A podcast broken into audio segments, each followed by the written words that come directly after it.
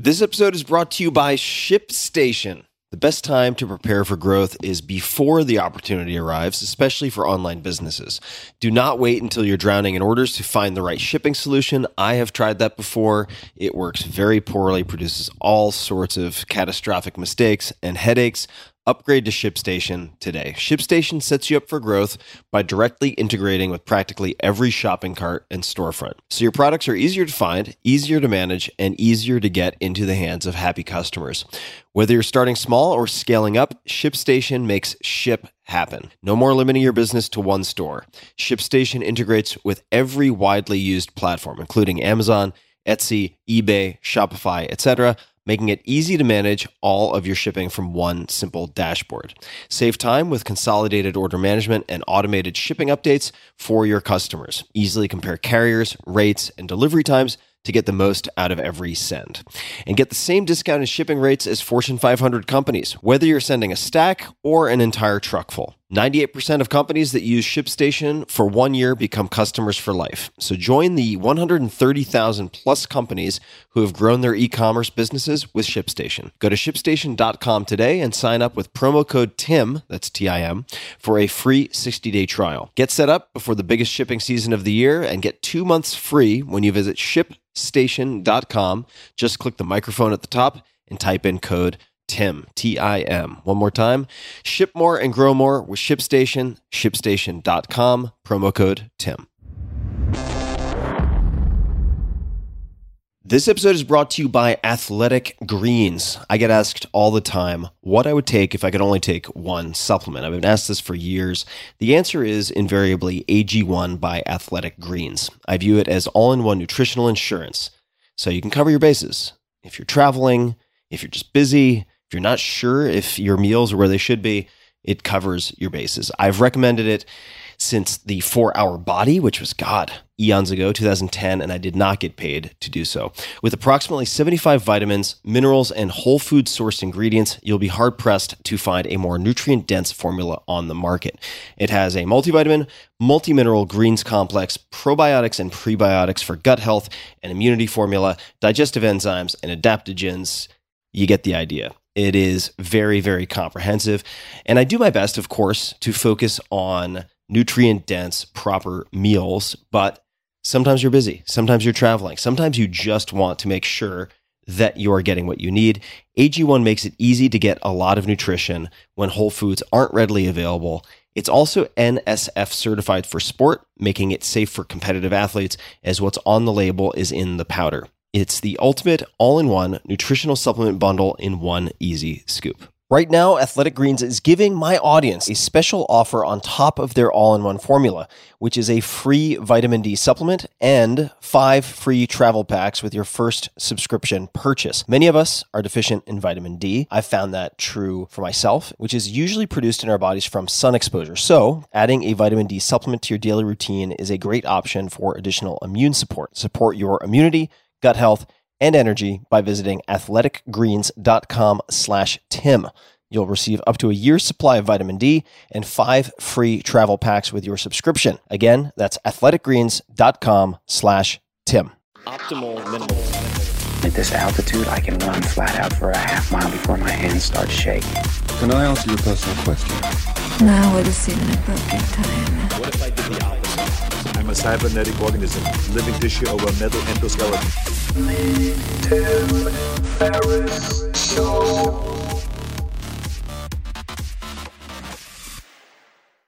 Hello, boys and girls, ladies and germs. This is Tim Ferriss. Welcome to another episode of The Tim Ferriss Show. I'm going to skip my preamble to get to the guest today, Niall Ferguson. You can find him on Twitter at nfergus, N F E R G U S. M A D F FRSE, we may get into what that is, is the Milbank Family Senior Fellow at the Hoover Institution, Stanford University, and a Senior Faculty Fellow of the Belfer Center for Science and International Affairs at Harvard. He's the author of 16 books, good lord, that's a lot of books, including The Pity of War, The House of Rothschild, Empire, Civilization, and Kissinger, 1923 to 1968, The Idealist, which won the Council on Foreign Relations Arthur Ross Prize.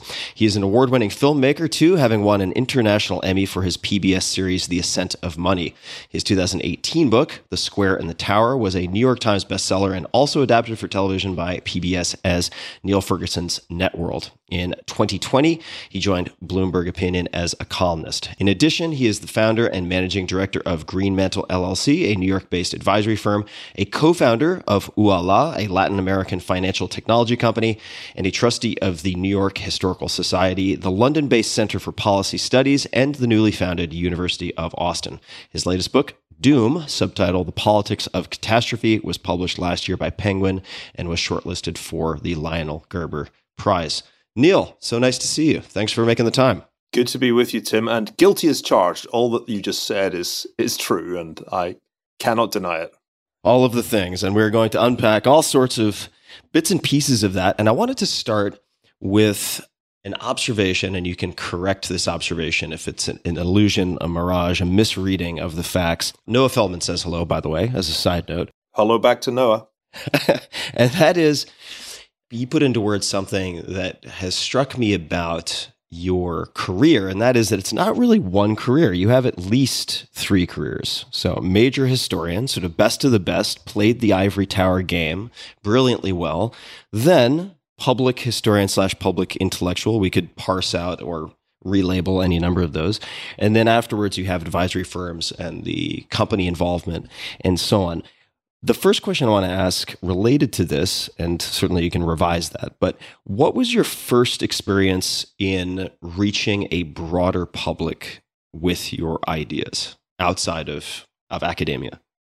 I always felt that if I was going to be a historian, it should not be for some tiny exclusive audience confined to ivory towers, whether in Oxford or or Cambridge or, or Harvard.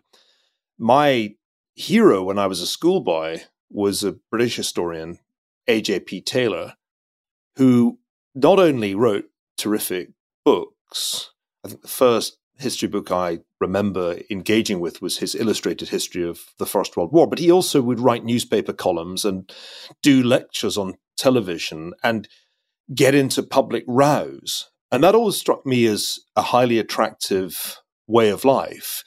You would be in the morning sitting in your oak paneled study surrounded by books, smoking your pipe and giving tutorials. But in the afternoon, you'd bash out a thousand words for the Daily Express, and then you'd deliver a quick lecture on the 1848 revolutions for the BBC, and then you'd be in time for a high table at seven. That was always the plan.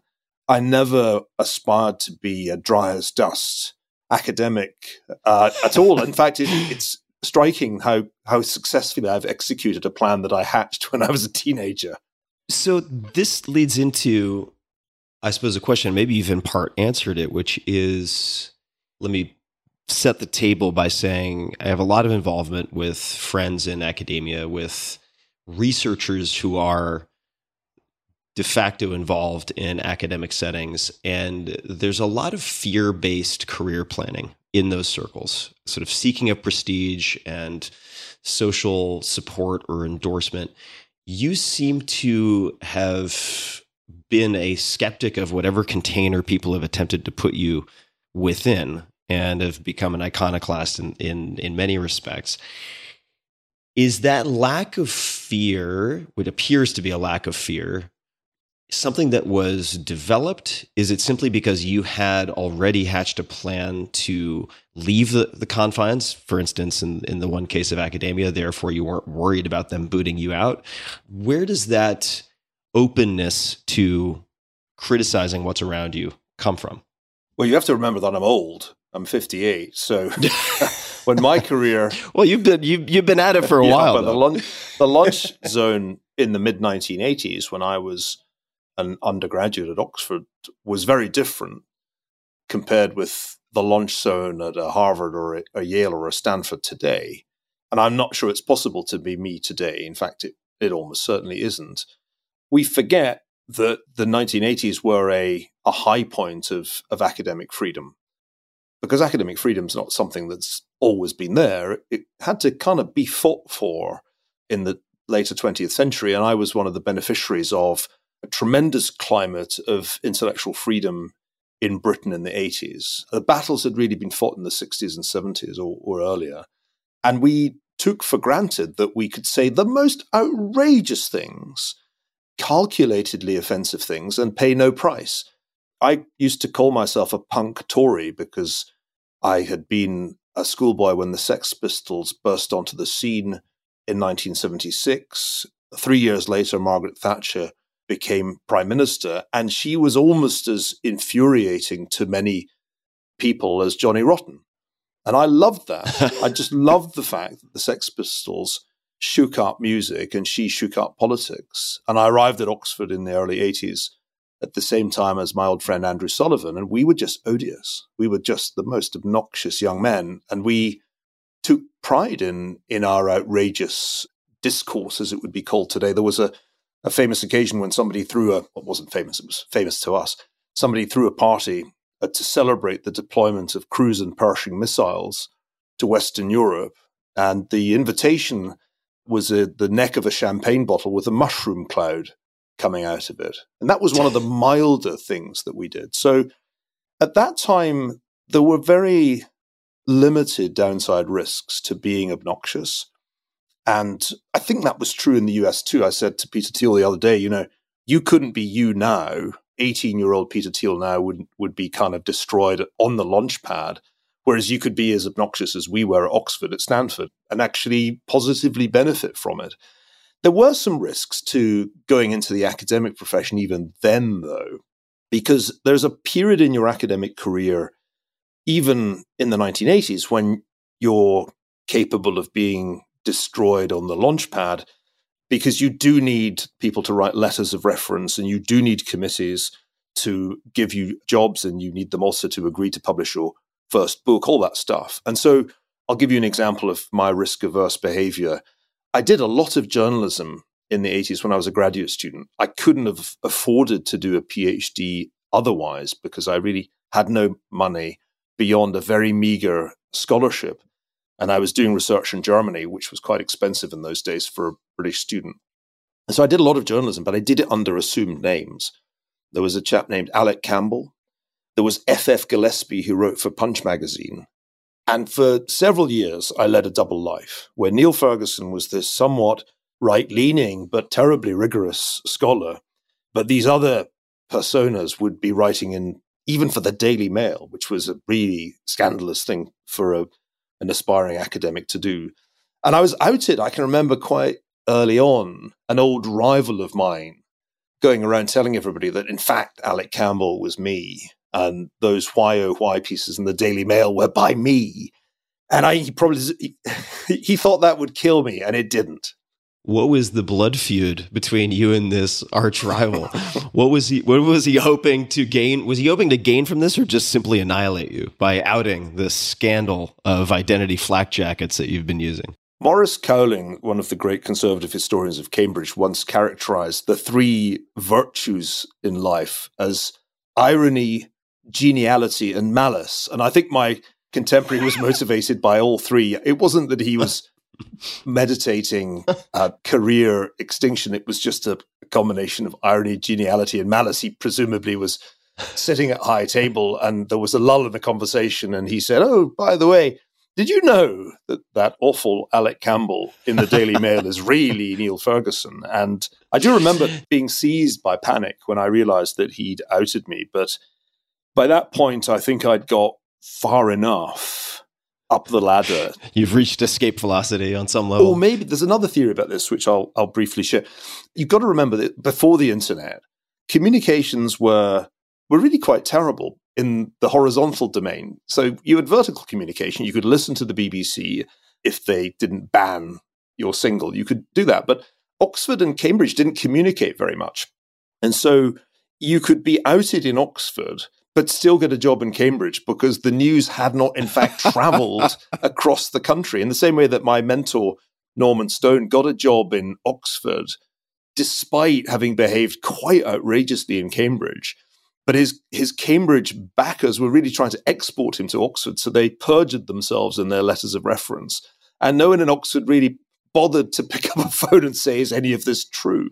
So I think what really happened was that I was outed in Oxford, but in the nick of time, got a job in Cambridge and was able to start a new life with a clean sheet. So I'm going to make a confession as a knuckle dragging Long Islander. I don't actually know what high table is or the high table. I can imagine in my mind some British high society function, maybe with some fantastic adult beverages, but what image should high table conjure in my mind? Well, you're right about the beverages. You've watched some Harry Potter movies. So I have, that- yes. That's all you need to know. So it's basically the case that that Hogwarts is a sort of entertaining amalgam of Eton and an Oxford College. Quite a lot of it's actually shot at Christ Church. And you'll remember that when they have their, their spectacular feasts, the teachers sit on a slightly elevated dais with a big long table. And Gan, uh, not Gandalf, wrong wizard. it does look like Gandalf. I get my I get my Dumbledore. Dumbledore. I get my children's fiction confused because I have to watch so much of it. Dumbledore gives his speeches from that high table, and, and if you go to to dinner at Christ Church, essentially you will see a version of Hogwarts, slightly less visually striking, but the same basic idea. And the the thing that's attractive about Oxford and Cambridge, if you come from Glasgow, remember I you think Long Island is is low. A backwater. Let me tell you about Glasgow. uh, so I came from what was once one of the great industrial metropoles of the British Empire, but by the 1970s was Rust Belt. We were doing hillbilly elegy before J.D. Vance was even born, I think, and it was a it was quite a quite a messy place. And Oxford, by comparison, just looked like a really high end BBC costume drama in which the men wore tweed suits and they dined at high table and at high table the most delicious wines were served and all of this was irresistibly attractive to me when I was a teenager. I thought, I got, if I'm going to get out of Glasgow and I'm going to have a study like that, and I'm going to eat at high table and wear a tweed suit, and I did those things, and it was great. Was it? Did it live up to the dreams? Yes. What did you like about it? What did you like about it? In those days, when I made it first to high table, it was in Cambridge, and I was at a college, Christ's College, that had been immortalized in a, a novel, The Masters by C.P. Snow, in which Cambridge politics provides the drama. And, and academic politics has its own peculiar appeal. As Henry Kissinger famously said, it's so poisonous because the stakes are so low. Very good line. Now, you are actually of good authority to say, did Kissinger also say, I left academics because I couldn't stand the politics? Something along those lines? Or is that just one of those attributed to Abraham Lincoln or Oscar Wilde quotes floating around on the internet? I mean, Kissinger said so many things that you deny he said something, and the next day you find it in one of the documents. So he probably said that, but it certainly fits. But I, I got to Christ's, and, and there were, in fact, three masters, two former masters, and one regularly dining, one current serving master regularly dining at high table. And the vicious way in which the former masters undermined the serving master was a, my introduction to, to academic politics. Luckily, one of the former masters was Sir John Plumb, Jack Plumb, a very influential historian of that generation. He had come from humble origins in the town of Leicester, but had risen through the academic ranks, had been involved at Bletchley Park during the war, had got to know the Rothschild family, and had been introduced to the lights of Chateau Lafite by the Rothschilds. And he used to serve Chateau Lafite at special occasions, such as his, This is a nice wine, I assume. one of the great Bordeaux's, oh, unavailable in. Long Island, Sorry. but and in Glasgow, but available in Cambridge. And so I fell in with him. He would, on his you know 85th birthday, serve some fantastic vintage, and the younger dons, you know, the engineering fellows would sort of take a couple of sips and then and then leave most of it undrunk and go back to their laboratories. And this would send Jack into a rage. He would seethe. he was a very cantankerous old man. And I, as the junior most fellow, I remember one, on one occasion, I was such a shameless sycophant, but also with a taste for Chateau Lafite. I said, after they'd all gone, I said, Jack, it's a terrible shame to, to waste this wine. I'll, I'm going to drink the dregs from the glasses that they've left. and he loved me for that. I also, you know, I lived to tell the tale. None of them had Oh, any obviously God. lethal infectious diseases, and it's the most wonderful wine. And once you've drunk Lafite, it's hard to go back to what you were drinking before. You're spoiled, spoiled for life.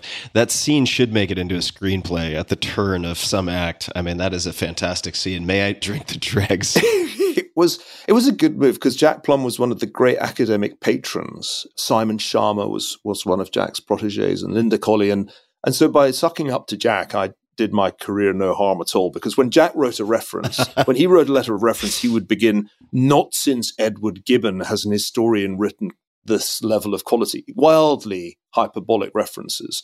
So yeah, you know, academic politics involves that kind of odious behavior and i'm afraid i was capable of it in my in my 20s still am still am Skilled, one might say. So let's come back to AJP Taylor. Number of questions about AJP Taylor. I had never heard this name, I'm ashamed to admit, until doing some research for this conversation. And number of questions, again, with the baseline of Long Island kept in mind, because these are probably going to be fairly 101 questions. One is how should people think about defining philosophy of history? That's number one. And number two is the Taylor line related to historical sensibility being similar to musical sensibility. And if you could just say more about that.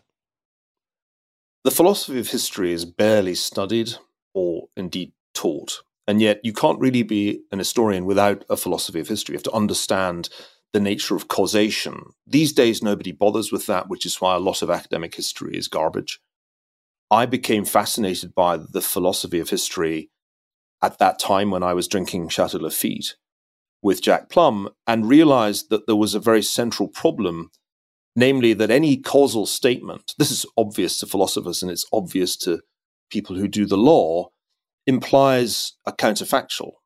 In other words, if we say that the conversation between Tim Ferriss and Niall Ferguson in November 2022 led to the outbreak of war between China and the United States the following year, that implies that if we hadn't had the conversation, the war wouldn't have happened. And so the what if question, what if they hadn't had the conversation, is a legitimate question. In the same way, if you think that Hitler was the key architect of World War II and it wouldn't have happened without him, then it's legitimate to ask what would have happened if Hitler had in fact been assassinated prior to September 1939. So those what if questions were of great importance to me as a young scholar and teacher. That was how I used to teach students. I would say, well, what if what if that hadn't happened? What if Britain hadn't intervened in 1914? Taylor was a historian who was sympathetic to that approach. His view was a somewhat skeptical, ironical view that men only learn from history how to make new mistakes. And his books are shot through with the role of contingency. One of the things that made Taylor attractive to me, in parentheses, was his brilliant prose style, up there with George Orwell as one of the master stylists of the 20th century, and a tremendous master of paradox and of one liners too. The line about the 1848 revolutions as being the turning point when Germany failed to turn. All that stuff I found exciting because being able to write like that is also the way to convince a reader. To be able to talk like that is to convince an audience. So that's how the philosophy of history relates to the style of, of history. The second question that you asked about music, his assertion that the historical sensibility is a bit like the uh, receptiveness to music is right. History is not a science. It can't be a science because we can't rerun events in a laboratory and see if consistently war breaks out in 1939 with or without Hitler. So, what we're doing when we study the past, as a great Oxford philosopher of history, R.G. Collingwood, said, is we're kind of reconstituting past human experience from the bits and pieces that have been left behind. And as we do that, it's a very subtle process of mental reenactment of experience.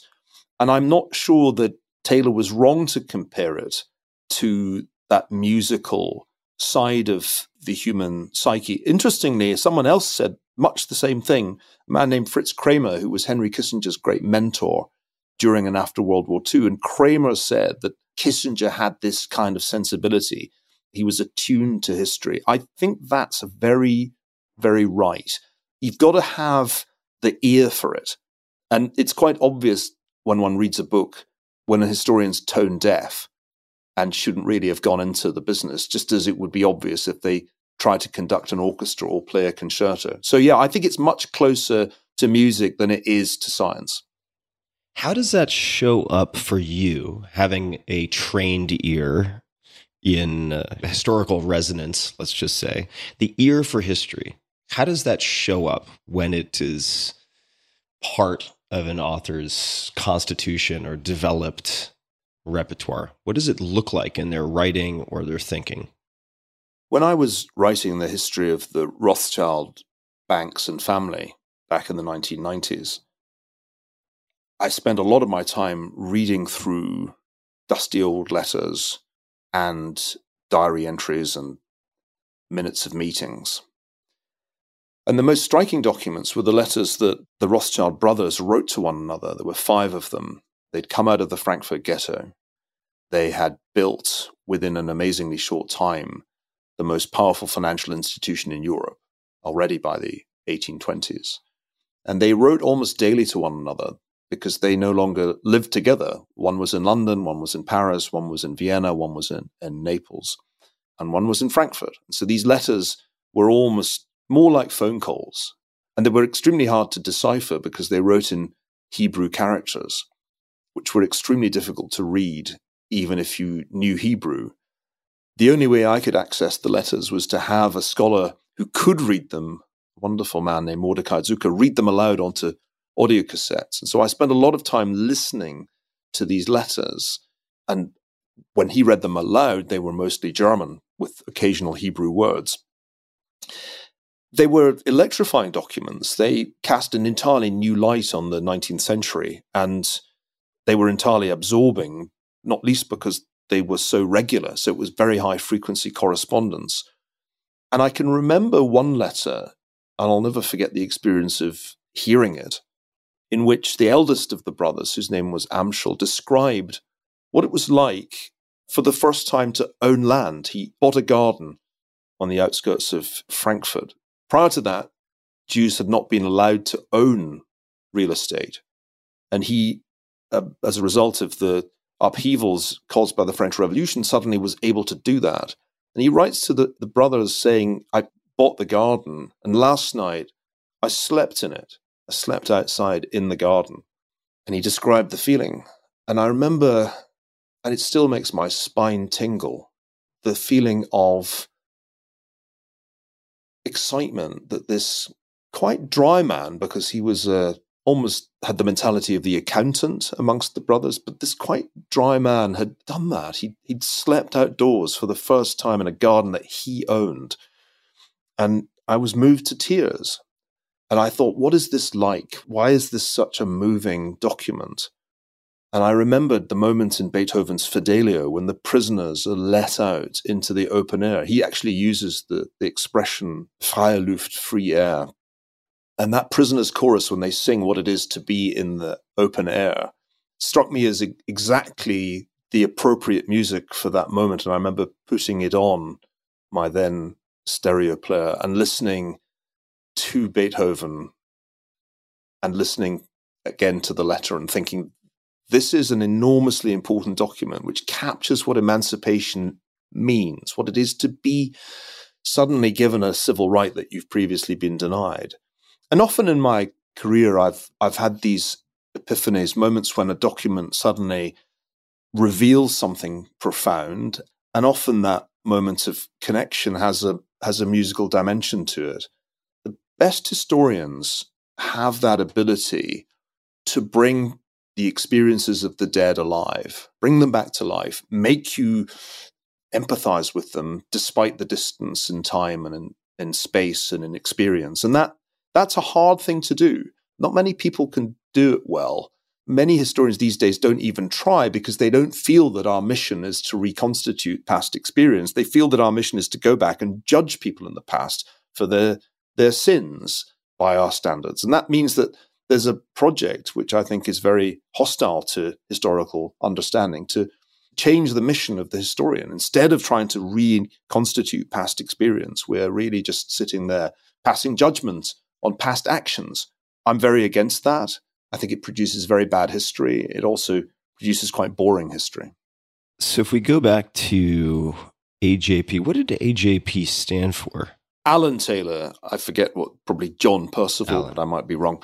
But he was known as Alan to his intimates. But in those days, people quite often published with only their initials. It created perhaps a certain distance between the author and the public. I never contemplated being NC Ferguson, though. it's just too off putting, isn't it? Non commissioned officer Ferguson. I do like it though. So Dr. Taylor said, as you mentioned, men only learn from history how to make new mistakes. Now he seems, I don't know this person at all, but as you describe being a master paradox, also being a wordsmith and gifted in that particular way, that there may be some truth in this statement, but he also dedicated his life to history. So if you got a few drinks, few glasses of Chateau Lafite into Dr. Taylor and said, "All right, all right, I know that's a great line, but like, why is history important to you? Why do you why have you dedicated your life to this?" How do you think he might answer that? I'm pretty sure he was Mr. Taylor. In those days, people didn't bother getting doctorates. They were I'm just- regarded as I'm just I'm using Doctor more in the Doctor They were- Seuss capacity for the, the, the English regarded doctorates as a German invention that one didn't didn't need to sully one's life with, perhaps wisely.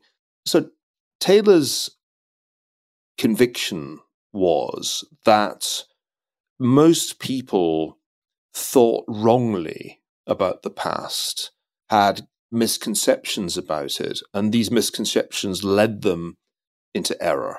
So, one of the most controversial books he ever wrote was a book on the origins of the Second World War, in which he argued very paradoxically as a, as a contrarian that really Hitler had not been a particularly unusual German leader, and that Hitler's foreign policy had in some ways been the continuation of previous foreign policies, and that the war was really the fault of the blundering incompetence in London and Paris who had made the policy of appeasement and had pursued it very ineptly. The book is, is still worth reading, even although these days most people would disagree with Taylor because they would argue, as I would argue, that Hitler was a kind of monster whose ideology and whose personality were very unusual and a departure from German tradition. At any event, the book is brilliant and it's designed to force you to reassess your assumptions about why World War II happened. I'm motivated by the same belief that most people think wrong things about the past and base their actions on these erroneous assumptions. And the job of the historian is to challenge the conventional wisdom about past events in the belief that the conventional wisdom is actually quite a dangerous thing. So it's to me uninteresting to write a book that essentially repeats the arguments that have been made before. I have no motivation to write a book unless it's challenging what people have thought about the past, whether it's the origins of the First World War, which I wrote a book about, whether it's the nature of 20th century conflict, whether it's the history of money, whatever it is, I'm motivated to say something that challenges received opinion in the belief that by doing that, I might possibly improve decision making in the present and, and future. I believe, and I've always believed, that we are trying to learn lessons from the past. And when Taylor said that men only learn from the past how to make new mistakes, he wasn't dismissing the possibility of learning from history, but he was being ironical. It's probably right that no matter how hard we try, we'll end up making new mistakes. But that's not a counsel of despair. And I passionately believe that the study of history must be motivated by a desire to do better, or at least to fail better next time. So that I think is what you'd have got from Taylor if you'd plied him with Chateau Lafite. Although Taylor would he would have resisted your very American impulse to get a sincere answer. and I'm enough of an American now to give sincere answers, but the typical British Don of, of Taylor's generation would have just they would he would not have been able to resist the temptation to tease you.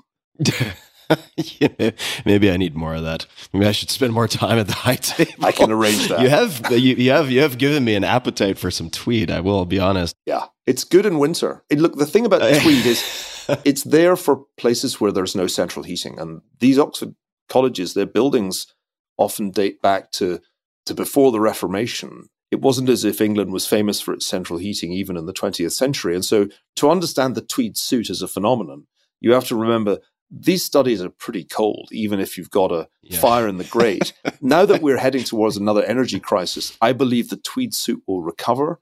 Maybe not in the United States, but in England, pretty soon there's going to be a run on tweed suits. You heard it here first, folks. Alpha Niall Ferguson is long tweed. I'm long tweed. Just a quick thanks to one of our sponsors, and we'll be right back to the show. This episode is brought to you by Wealthfront. There is a lot happening in the US and global economies right now. A lot. That's an understatement. Are we in a recession? Is it a bear market? What's going to happen with inflation? So many questions, so few answers. I can't tell the future. Nobody can, but I can tell you about a great place to earn more on your savings, and that's Wealthfront. Wealthfront is an app that helps you save and invest your money.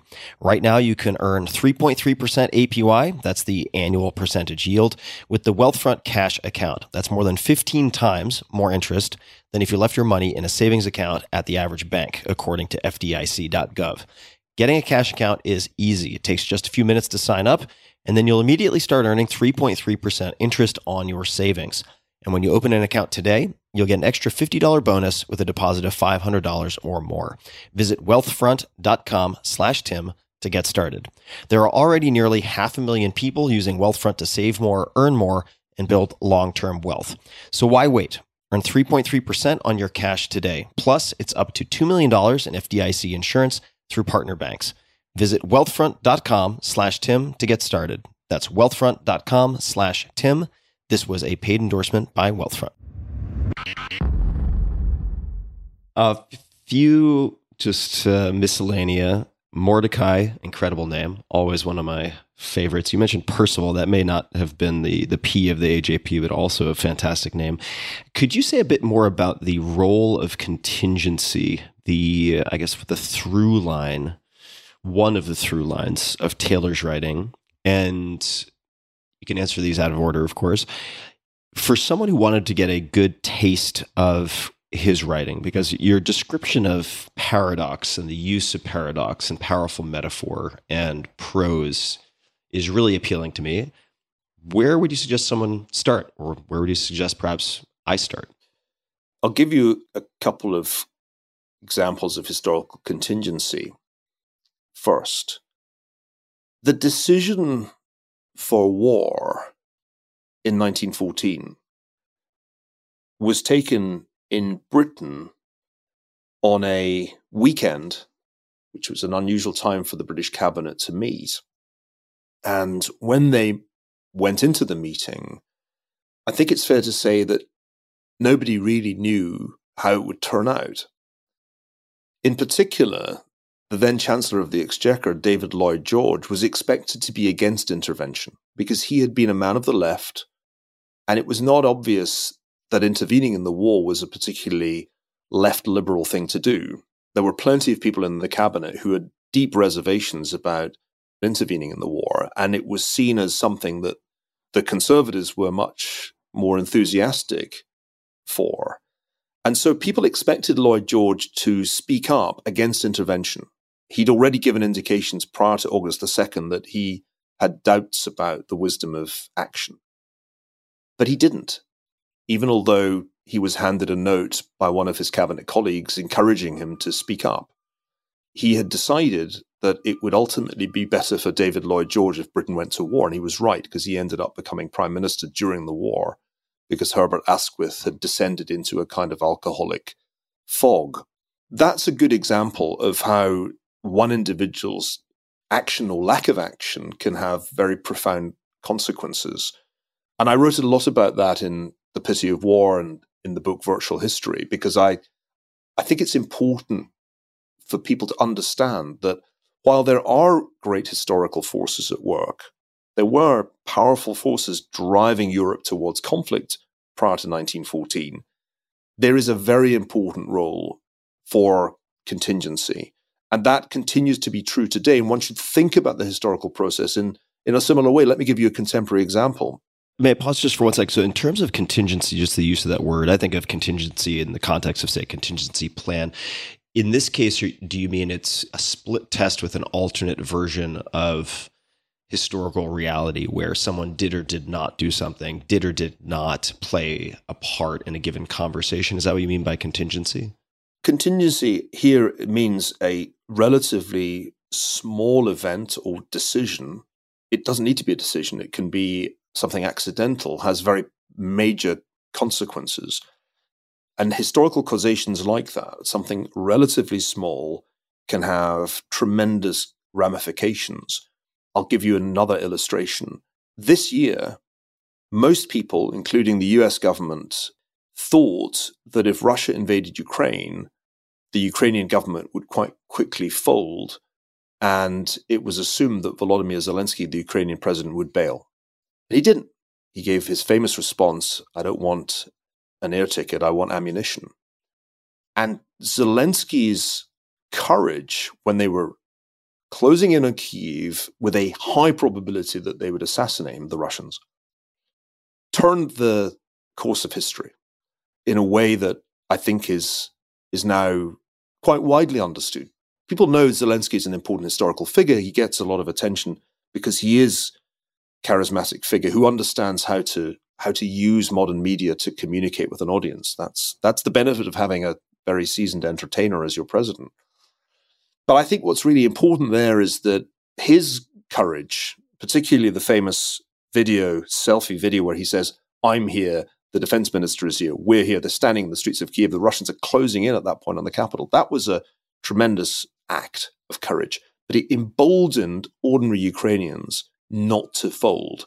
And it also intimidated the collaborators who were ready to help the Russians not to act. So the contingency there is if Zelensky had gone according to our expectation and taken the plane, then Putin would have had Kiev within a matter of days or weeks, and the war would be over. So I think one of the things that's exciting about the study of history is you're trying to remind yourself again and again that what happened, that what we know happened, might have gone the other way that the Cuban Missile Crisis ended in both sides essentially backing down was not predetermined. There was a moment when a Soviet submarine commander gave the order to fire a nuclear tipped torpedo at US naval surface ships. So we came within a hair's breadth of World War III. These alternate worlds, these histories that didn't happen, have to be alive in your mind when you're writing history. The fatal mistake is to write history as if it was bound to happen the way it happened. And this, of course, is the mistake that a great majority of historians make, forgetting that we don't know at the time, at the moment. We didn't know the morning of the 24th of February that Zelensky would stand his ground. Nobody knew that. I wonder if even Zelensky at that moment knew what it was that he was going to do. So I say all this because I think it's really important to convey to your listeners and, viewers how exciting history is and how studying it makes you understand the course of events in your own life better, removes that passivity that sometimes people succumb to. If you think great historical forces are going to have inevitable outcomes, if you have a deterministic view of the historical process, it's very easy to lapse into fatalism. Yeah, absolutely there's the other trap, which is the conspiracy theories. Well, you know, the truth of the matter is that actually Soros and the Rothschilds are orchestrating all this. Again, you throw up your hands and you abandon the attempt to understand how the historical process works. Okay, what should one read to get a flavor of Alan Taylor's extraordinary talent? He did a you lot have of a very good short-term memory, by the way. You have a very good best. short-term memory. do my best. Please continue. Taylor's masterpiece is quite a dense read, and I wouldn't recommend it. The Struggle for Mastery in Europe. That's the book I most admire, but it's probably the last thing to start with. It's the Widowmaker. Yeah, I mean, I I love the book, but I'm a little idiosyncratic. I like long and dense books, but the essays that he wrote, which were often book reviews, are available in paperback collections. In the old days, they used to publish the essays of historians I wish they still did because I would have many more books to my credit if I could just repackage my essays as books. But he his his books of essays are really worth reading. In the same way that if you want to get to Orwell, don't just read Animal Farm in 1984. Read Orwell's amazing essays. There are four fantastic volumes of Orwell's essays, and he and Taylor between them were just such masters of short form English prose. You will just feel like you're eating Turkish delight as you read your way through their essays. In the vein of adding to your tally of books published, if the book doesn't exist with the title The Histories That Didn't Happen, just saying, has a nice ring to it, a bit of alliteration, easy to grasp, not too abstract in any case. Lewis Namier was a great Cambridge historian who said that the key to history was having a sense of what didn't happen. And I always think of Thelonious Monk's line about jazz, it's the notes you don't play. And as a jazz fan, I think history has to have that kind of Thelonious Monk feel to it, where you're kind of telling the reader, this didn't happen, but it nearly did. And people at the time thought about it. This is the key rule, by the way. You can't just fantasize and devise counterfactuals that are entirely out of your imagination. You have to go with things that people at the time thought might happen. That's a really important guardrail on counterfactual history. That's the, the, fancy term for what if history or histories that didn't happen is, is counterfactual history. And I'm a passionate believer in it. And I'm proud to say that despite my making the argument for counterfactual history back in the 1990s, that's a long time ago now, it's still counterculture. It is still what the cool kids do in history. And the establishment still looks down on it. I used to be annoyed about that. I used to think, why don't they understand? Why do these people not see you have to talk about what didn't happen? And now I'm glad that it's still cool and minority and, you know, kind of underground. That's fine with me. You established historians carry on doing what you're doing. You carry on saying, we're only here to study what did happen. You carry on doing that. But just know that the cool kids have seen through this and they know that it's really BS. You have to talk about what didn't happen to understand what did happen, obviously. Or all the things that so nearly didn't happen. And I'm no historian. I make no claims otherwise. Don't play one on the internet. However, I did listen. Don't know how you feel about this podcast, but I have enjoyed many episodes of Hardcore History by Dan Carlin, who would not call himself a historian either, but he did an episode on the assassination of Franz Ferdinand and everything that came of that. And when you dig into the specifics, I mean, it is just mind boggling to think how that came about and how many near misses. it just boggles the mind to think how, as you put, if, if you zoom too far out and just view history as these inevitable tectonic plates then there's a fatalism that can set in and you throw up your hands and you know move on to just staring at TikTok all day or whatever you might do. And uh, you know, at the same time, if you bleed into the conspiracy theory side of things, same outcome. But I need to do more reading. By the way, Dan Carlin is great. I love what he does. I haven't heard that particular episode. Anything that gets a wider audience for history is good. And I recently heard his great interview with Elon Musk about the technology of World War II. It's brilliant. And it's brilliant partly because Elon knows a lot about the hardware of World War II. And so you think of World War II, it's kind of an engineering problem in the end. It's like who can build better planes, better tanks, all that stuff. But Carlin's doing terrific work. And uh, yeah, you're right. 1914 is a perfect illustration because Princip, the assassin, totally fails the first time. And how many assassins get a second chance because the driver of the target takes a wrong turning? That that's, and then he stops right next yeah. to the bar where you're getting hammered because yeah. you failed your first yeah. attempt or whatever the story is. It's crazy. Are there any other examples of correspondence that you have been taken by, not necessarily in the same way, but in a similar way to the exchanges between the Rothschilds? And the reason I ask is I have had, I consume a lot of biographies. I do read a fair amount of history, but I don't really know how to assess historians. And I wish I had a way of establishing the biases up front because we are, we're all human, subjective. There must be biases, I'd imagine. So, much like a conflict of interest or special interest section in a scientific paper, like, okay, at least we know what chips these people have on the board. So I have defaulted to looking for correspondence that was never intended for publication as a way to get a view into the thinking of the time, what was happening at the time. Are there any other examples that pop up when I use the prompt correspondence? Part of what's attractive about historical study is reading the letters and, and diaries of the dead or very, very old and the non published material. If you inhabit the world of the published, which many historians do, that is to say, they essentially write their books on the basis of things that have been published, whether it's books or articles, you are really doing research at one remove from reality. I've written books like that, and there is a role for them because you're you're really synthesizing the scholarship of many many authors and trying to produce a single distilled version of what happened. But there's a difference between writing a book based on published material and writing a book based on unpublished material, and it's a huge difference. I attach much more importance to books that I've written based on unpublished material and books that others have written. Why? Because that which is published is is essentially filtered. A huge filter has determined what sees the light of day in print. When you enter an archive, the only filter is that nobody destroyed it and somebody thought to preserve it in at least enough of an orderly form that you can look at it.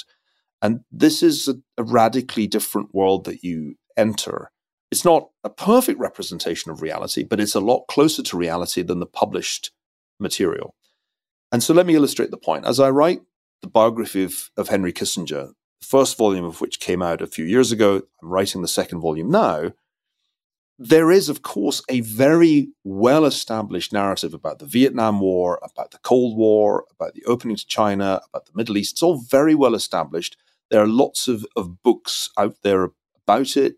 But when you enter the realm of the unpublished correspondence, including transcripts of telephone calls, even the tapes of telephone calls, which were certainly not supposed to see the light of day. Because the Nixon administration is the best documented administration of all time, thanks to Nixon's ultimately fatal error of taping everything. the world is a very different one from that world that you thought you understood thanks to Christopher Hitchens. I mean, Christopher Hitchens' book on Kissinger has sold many copies. It contains, I think, from memory, 12 footnotes. It refers to that many sources. It is a work of journalism of outrageous superficiality. It's a polemical hatchet job, and it shouldn't be treated as history. Hitch was a friend of mine. I miss him. But it's important to recognize that that's not a work of history, really. Another way of thinking about this is what's the ratio of words read to words written? Now, I wish, Tim, that that ratio was published on the front of books so this is a one to one book. Like he read basically one word for every word that he wrote. And this is a hundred to one book. And this is a thousand to one book. And thousand to one, it seems like it's about right. I mean, most books are really not worth reading because their ratio is close to unity. There may even be books where the ratio is below unity, that they've written actually more words than they read in preparing to write the book. Sounds like the internet in a nutshell. Yeah. Yeah, right. I mean, that's the blogosphere. It's like, ah, why bother doing research? I have a great opinion. I'm a very much a thousand to one kind of person. I like to dig and deeply and broadly and to enter that realm of the unpublished. And I'm insatiable as I enter it. I can never be entirely satisfied. I'm reconstructing Kissinger's life almost on an hour by hour basis to try to see a new way of thinking about the 1970s, which was a pivotal decade in a great many ways. To rethink that decade is my current mission. And of course, I won't succeed in changing that many people's minds because most people made up their minds about Henry Kissinger long ago, in about, I don't know, 1974. But I do think we have to rethink the Cold War as a matter of urgency because we're in one. We're in a new Cold War, in Cold War II. And if we don't think long and hard about what went right and what went wrong in Cold War One, there is a high probability that we're going to repeat some pretty serious mistakes. So let's talk about Cold War II. I was actually going to segue to your thinking and observations of the not mutually exclusive combination of maybe conditions that have been set over the last five to 10 or more years that are now leading to certain types of inertia in terms of trends, converging trends that may or may not be avoidable. Then there's a lot of wiggle room with independent actors and and so on, as we've discussed. But I've read you describe Cold War II, I believe, correct me if I'm wrong, as China senior partner, Russia junior partner. Right.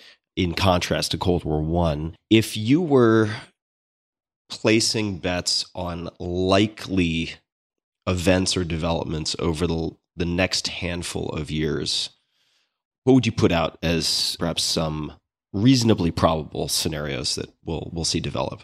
The cliche quote often ascribed to Mark Twain is that history doesn't repeat itself, but it rhymes. He never said that. Twain never used those words. That's a made up quote. What Twain actually said back in the 1870s was that history was a bit like a kaleidoscope, and as you turned it, certain patterns could repeat themselves. So let's think about this as, as, a kaleidoscope. You'll remember those things we had as kids where you kind of stick it to your oh, eyes, yes. like, hmm, that's psychedelic. What happens if I turn? Oh, that's also psychedelic but different. Cold War One had certain common features with Cold War Two, and and there were certain very important differences. So we shouldn't expect things to play out exactly the same. On the other hand, it's clear that we have an ideological rivalry between the United States and the People's Republic of China. There is clearly a technological race going on. There is also a geopolitical dimension to this, a conventional territorial dimension. And this is a point Graham Allison made in his book Destined for War. There's some probability that they end up in a hot war. Because what's a Cold War? George Orwell coined the phrase to mean a peace that is no peace. It is something that has latent the possibility of an actual hot war. And I think the United States and China have been in this kind of Cold War situation for at least four years, maybe longer. I think the Chinese would probably say longer, but we didn't notice. We didn't notice the beginning of Cold War One either. When Orwell talked about Cold War in 1945 and Churchill in 1946 talked about an Iron Curtain, most Americans were, no, no, no. The Stalin's been our ally in World War II you're just warmongering. And it took until 1950, when there was a hot war in Korea, for most Americans to say, ah, maybe they're right. I mean, Kennan wasn't immediately hailed as a prophet when he talked about containment. The thing about Cold Wars is that by and large, people in the West don't really notice their beginning and take a while to understand the scale of the challenge. So we're at that early Cold War stage. I think that's a good analogy. That works well. And also, this war in Ukraine is like the Korean War. It's the first hot war of Cold War II, and it makes you kind of get that you're in a Cold War. As in Cold War One, the hot war happens in a slightly unexpected location. The hot war that kicked off Cold War One was Korea. And the US hadn't really been paying very close attention to Korea when that kicked off. So, if you take this kind of approach and recognize that there are similarities, except that instead of a nuclear arms race, we're in an AI race and a quantum computing race. If you recognize the difference, which is there's much more economic interpenetration between the US and China than there ever was between the US and the Soviet Union, you're then in a position to start hazarding guesses about what happens next, which is what you asked me to do. And these are very difficult things to get right. And, and I often think that if one makes a right prediction, it's more luck that it turns out to be right than judgment. Because this is a complex system of enormous complexity. So when we try to say anything about global politics, we're, we're really engaged in, in an exercise beyond our human brains. But let me have a go. Right now, the US and China are on collision course over Taiwan. Taiwan is to this Cold War what Cuba was to the last Cold War. It's the flashpoint.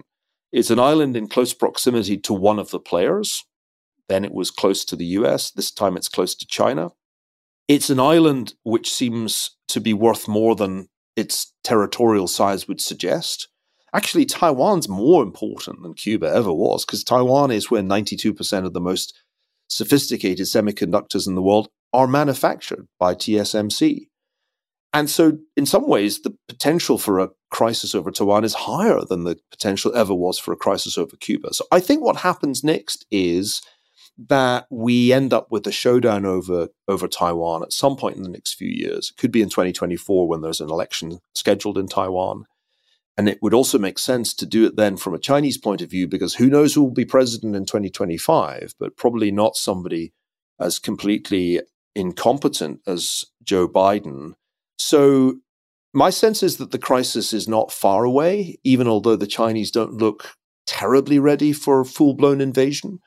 And that's the thing that I'll be watching most closely in the coming years. The other thing to remember is, and this again is in the nature of a guess, that a characteristic feature of Cold War One was that crises would happen in multiple locations at roughly the same kind of time. So the Middle East always mattered, and it was the place where things would periodically blow up. I think the Middle East is about to blow up again because the Iranian regime clearly has an incentive to get into a war because when it's at war, it can slaughter domestic opposition with much greater ease. So I'm afraid that we're probably going to see a Middle Eastern crisis even before Taiwan blows up.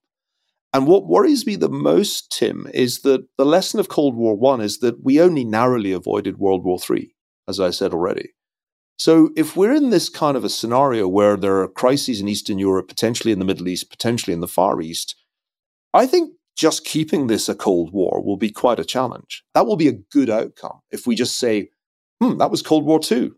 And it'll be a great outcome if it ends the same way as Cold War One with peaceful victory for the West. But there is no guarantee at this point that Cold War II stays cold, and there is no guarantee at this point that the United States and its allies win. And that's the real lesson of Cold War One. It was not inevitable that it stayed cold, and it was not inevitable that we won. To follow up on a few things that you mentioned, and as background, I was an East Asian Studies major at Princeton, spent 96, part of 96, about six months studying at two universities in Beijing. So I was able to see the, the bicycles Beijing uh, prior to the Audi and BMW Beijing that we see today. But the reason I mentioned that is that I then subsequently traveled quite a lot in South America and a fair amount in Africa. And I was able to see quite obviously the extensive infrastructure that was being built by Chinese companies, also seemingly often with governmental, Chinese governmental support. And from a geopolitical natural resource and resource distribution perspective, this is not my area of expertise, but it seems like China has been playing three dimensional chess for a while now with respect to all of that. As you mentioned, Taiwan is strategically, from a technological and manufacturing perspective, non trivial compared to, say, Cuba. And my question is what can the US do? Or is it a, a day late and a dollar short? I don't want to make it too fatalistic, but for the US to be prepared or prepare itself and not just be pseudo prepared, which we have been for many things in the last several years, what can be done? What would you suggest? Well, you're right to point out that this is a global challenge, that China's focused not only on, on Taiwan or, for that matter, the South China Sea, on its own neighborhood. It has been pursuing an ambitious and quite heterogeneous global strategy since Xi Jinping came to power. And the Belt and Road Initiative is, is only part of that. There are all kinds of other things Digital Silk Road, the export of surveillance technology to governments in the developing world, investment in lots of technology companies in emerging markets. You can see the infrastructure when you go to Africa. Even 10 years ago, when I made a documentary about this for British television, a place like Zambia had really quite extraordinary and visible Chinese presence, not only in football stadiums and highways, but also in, in mining and agriculture. So there's no question that we confront a, a new kind of Chinese challenge because there really hasn't been an era until now when China was so clearly pursuing a global strategy. And by the way, that strategy was copied from the West. There was a conscious decision by Chinese leaders to learn from Western history and to try and adopt some of the things that we had done that Chinese empires hadn't done. really hadn't even contemplated doing since all the way back in the 15th century. So, this hybrid China, which simultaneously has continuities from Chinese imperial history, from the Mao era, is also a China doing things that China hasn't done in the past. I think the United States has adopted recently a strategy of technological containment. That's most obvious in the recent restrictions imposed by the Commerce Department that are designed to prevent China advancing technologically by denying it access to the most sophisticated semiconductors and the equipment you need to make them. So, our strategy is to try to freeze China's technological advance, and we'll see how that goes. Seems hard to do. Right. So, on the one side, it's extremely hard to build TSMC in mainland China. And I think there's some reason to believe they can't.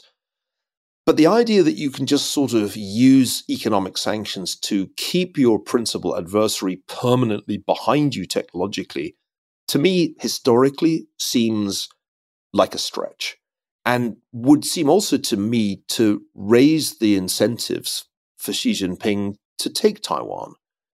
Because if he can't access the TSMC products, then he can either try and get control of TSMC, but if he fails and we blow it up or they blow it up, then he's no worse off. But we're a lot worse off. So I think there are downside risks to our strategy of technological containment that aren't being given enough attention. Broadly speaking, I think a regime like China's is at its most dangerous when it starts to feel that its strategic options are narrowing and that there may, in fact, be only a small window of opportunity to bid for primacy or at least parity with the dominant superpower. We could do an awful lot more creative things than we're doing in developing countries. That is to say, we could compete much better in Africa.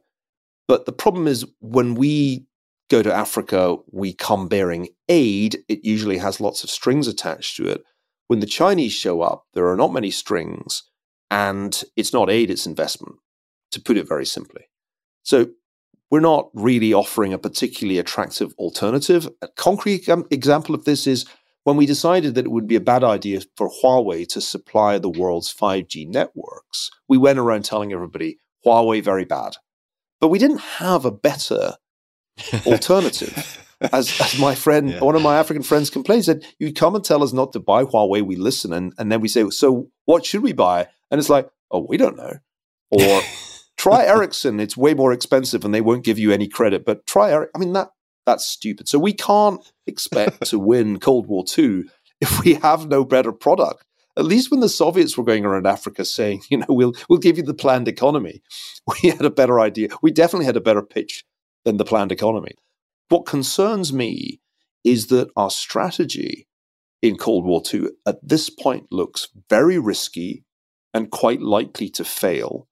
And that's because when you read the most recent national security strategy document, we write things like, we don't want to have a Cold War. This is not a Cold War. And then we go right ahead and list all the things that we're doing that makes it very clear that we are in a Cold War. That's cognitive dissonance. Well, it's, it's like the news that I see every day now, which is like, we may, you know, so and so says we may be entering a recession in six to 12 months. I'm like, am I seeing a different version of reality here? Yeah. I just, yeah. like, what do you, I know. Thou doth protest too much. I the cognitive dissonance is, is painful to, to manage, whether you're talking about the economy or about our foreign policy.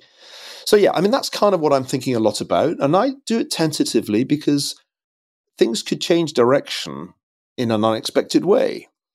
American politics is always a bit of a wild card, but it's pretty clear that the pendulum is swinging to the right.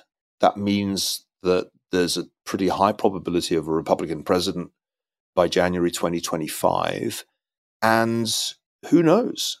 If Donald Trump is reelected, he could call off Cold War II in an afternoon. He could fly to Beijing and do the best deal, such a great deal, with my good friend Xi Jinping Ling. That could happen. And most people struggle a little bit with that part of thinking about history. Because Could you say a bit more about that? Why would it be so easy? That's what he would have done if he'd been reelected. Trump doesn't want to be in Cold War II. He thinks it's stupid. He just wanted to do trade war. And what's funny about the Trump administration was that Trump kind of turns everybody's attention to China wins the argument, convinces everybody China's a major threat. But all he really wanted to do was a trade war with tariffs. And the point of the tariffs was going to beat China up, and then he was going to go to Beijing and do a great deal. That was the plan. There was going to be a photo op. And of course, he didn't win.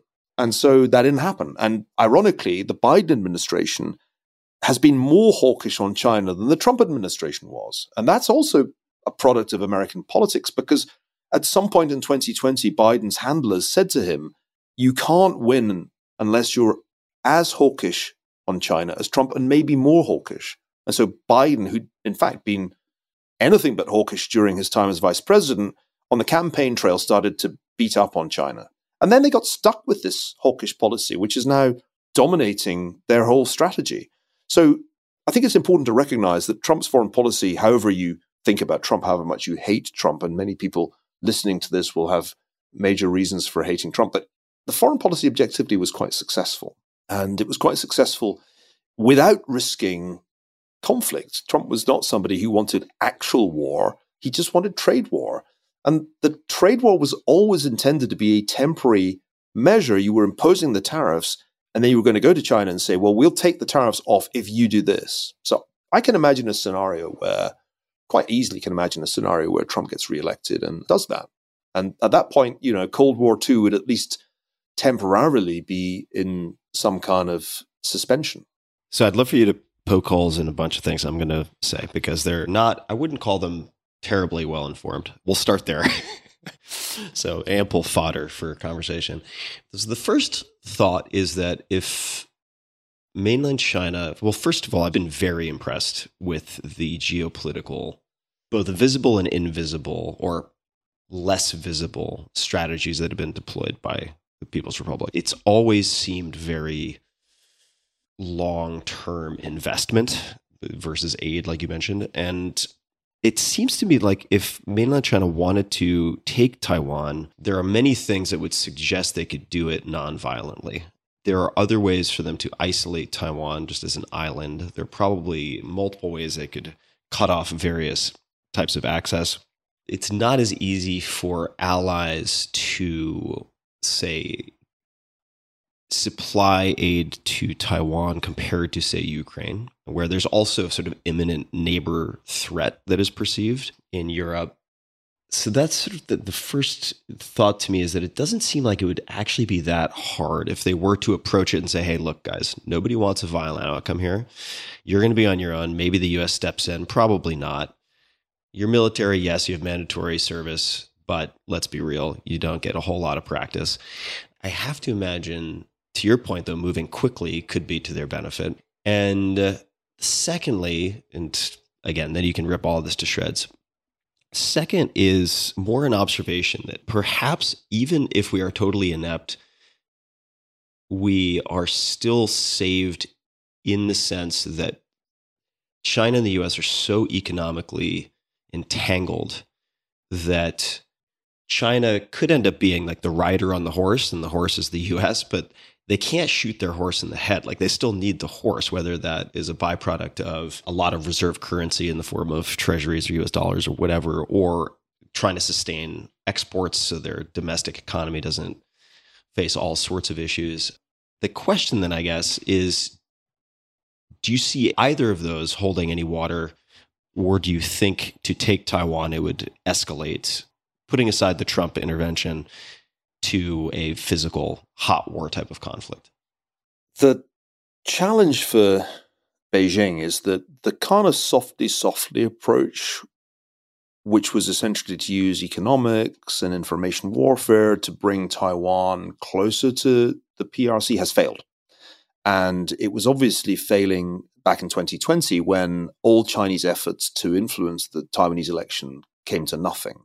And if one looks at the sentiment of the Taiwanese population, it has gone not in the direction of full independence, but it leans towards we like the status quo and we'd ultimately like independence one day. So the direction of travel from the vantage point of Beijing is very uncongenial. That's the first point.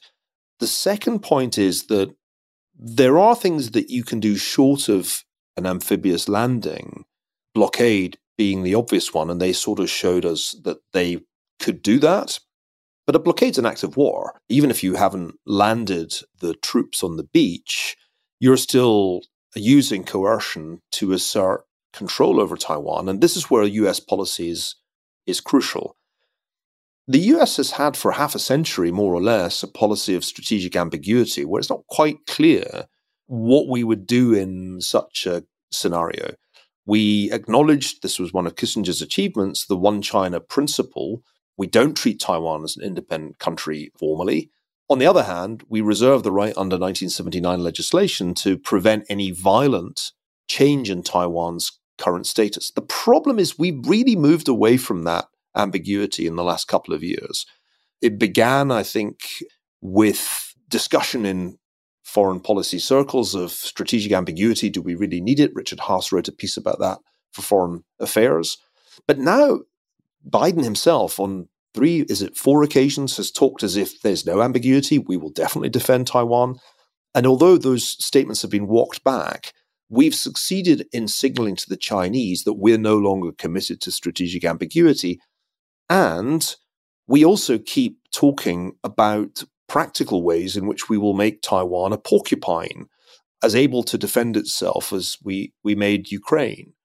We also, in addition to that, treat Taiwan de facto as an independent country when someone like Nancy Pelosi goes there. And every single aspect of her behavior is that which you would expect the Speaker of the House of Representatives to engage in in an independent country.